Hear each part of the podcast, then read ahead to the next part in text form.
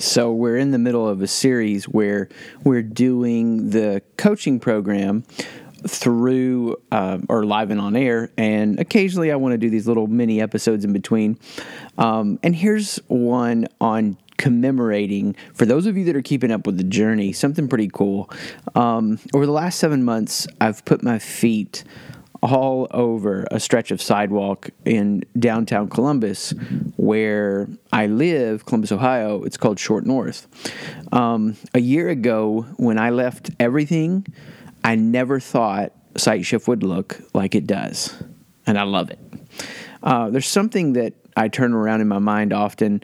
It's one of the pieces of what we focus on in the initial coaching program, and it's what a whole program is dedicated to after, and that's mission. How do you know if you've captured the essence of your mission that transcends all of your roles? And in your work. So you still have the different roles and you still have your work, but this transcends it. And this was me just trying to put this to words. When you're compelled with what you've seen that can't be unseen, when what you felt can't be unfelt and what you've heard can't be unheard. Uh, when you go, even though you don't know how it will go, and you still keep going.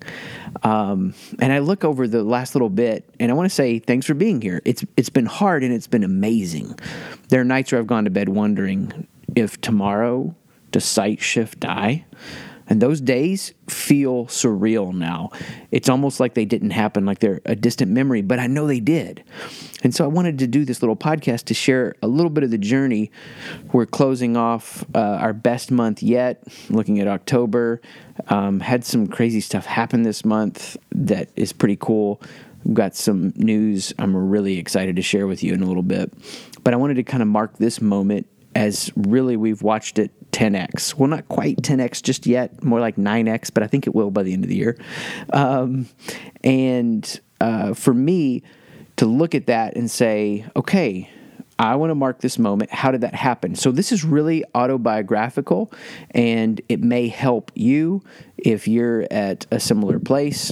And I'm not saying this is prescriptive, this is descriptive. So, this is what happened for me when I look at over the last year how it's grown like that. Uh, number one, I helped my friends for five years and then that was all happening on the side or in the gaps and margins and they've turned out to be incredible connectors.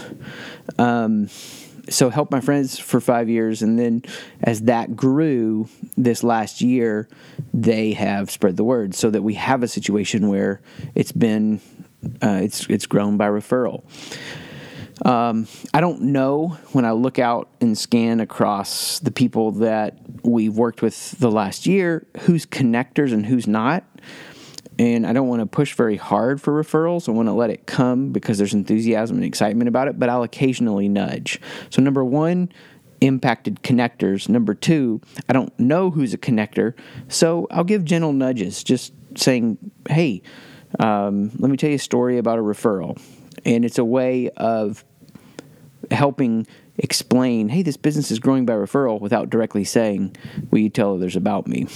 Um, Third thing, so connectors. Don't know if they're connectors, so tell stories about referrals so it gets in people's mind. Third, um, go to the village well. This is again just stuff that I did, and I'm saying it's descriptive, and if it's helpful, then awesome. Figure it out for your mission.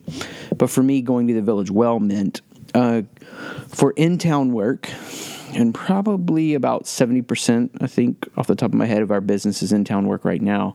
Uh, I go to the like a hipster coffee place. I hate to call it hipster because it's like I'm putting it down. I'm not. I love it. Uh, maybe I should say it this way. It's it's a it's a place where there's a lot of craftsmanship, and they do it at a high level of quality, and it's amazing. Um, but it's a place where a number of startup CEOs, founders, and others are doing meetings and hanging out. So I started going there. And then I just started doing my meetings there. And this is the fourth thing that I did. Um, I gave away free uh, at the beginning, not all of it, maybe a third of the meetings I would do in a day were free or greatly reduced because I wanted to be seen working. Uh, I wanted people to see me. Uh, that there was a lot of action happening. So that's the fourth thing there. Go to the village well. Then four, be seen working, and that was really huge for me. Um, fifth, I want to make sure that I figure out what I never want to stop doing or lose. Um, for me, it looks like this.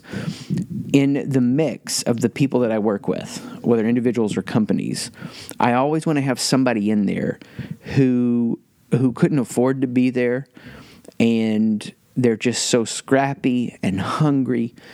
And I want to stay connected to that passion and that energy because so much of my own growth through leading through turnaround efforts and some startup stuff uh, this phase and seven years ago, man, that was massive for me learning who I was, what it's like to go after and do hard things. Um, and I want to stay connected to that. So I figure out, even as the business model evolves and, and things are changing. I mean, I'm looking at next year and um, I don't know at what level I'm going to communicate this uh, in email or yet, but looking at like more of a wait list with the coaching, and it'll be three cycles, and letting people get into that, uh, into those cycles, and structure it a lot more. Uh, so the business model is evolving, but I want to. F- this is this fifth thing as I look at what made a 10x happen. What I never want to lose is that connection to that scrappy, that fire, that energy. So to always have somebody that um, that maybe couldn't do it, you know, they don't have the resources. Um, if I ever get in a space where I'm beyond that, I'm going to become a caricature of myself because I'm going to lose my ability to stay connected to the soil, uh, keep my ear to the ground. So that's for me. The sixth one is uh, friends that helped. Um, and this is just me looking back and going, okay, how do we get to where we are? Um, connectors. I don't know if they're connectors, so I'm telling stories about referrals. Third, I went to the Village Well. Fourth, you know, I was giving away some free and I wanted to be seen working. Fifth, I figured out what I never want to lose my connection to the soil. Uh, and then sixth, friends that help. Um, the number of times that they've been there in incredible ways, and I've got lots of cool stories I'll be able to tell on that. That uh, that there was no shame, no hiding, no proving. Hey, I need your help. Uh, got this big thing coming in. It's not going to come in yet, or I don't know for sure when it's going to come in. And uh, man, they share in it. So lots more stories to come at that. Uh, come about that later. What is the next 10x? I don't know. Uh, I've got some plans, some ideas. You don't know for sure what it is. Uh, I've got a lot that I want to try to go after next year. I've got a clear um, plan I'm going to go after for that, and plans never work as you intend. So I have some backup stuff too, and uh, we'll see what happens. But I'm glad you're here. Thank you. Um, I resist a little bit of this just to share um, for sharing's sake. I wanted to commemorate it. I want to um, put a marker in the ground, so to speak, so I can look back on it. But I thought maybe there are people out there in a similar stage, or there's some principles they can use.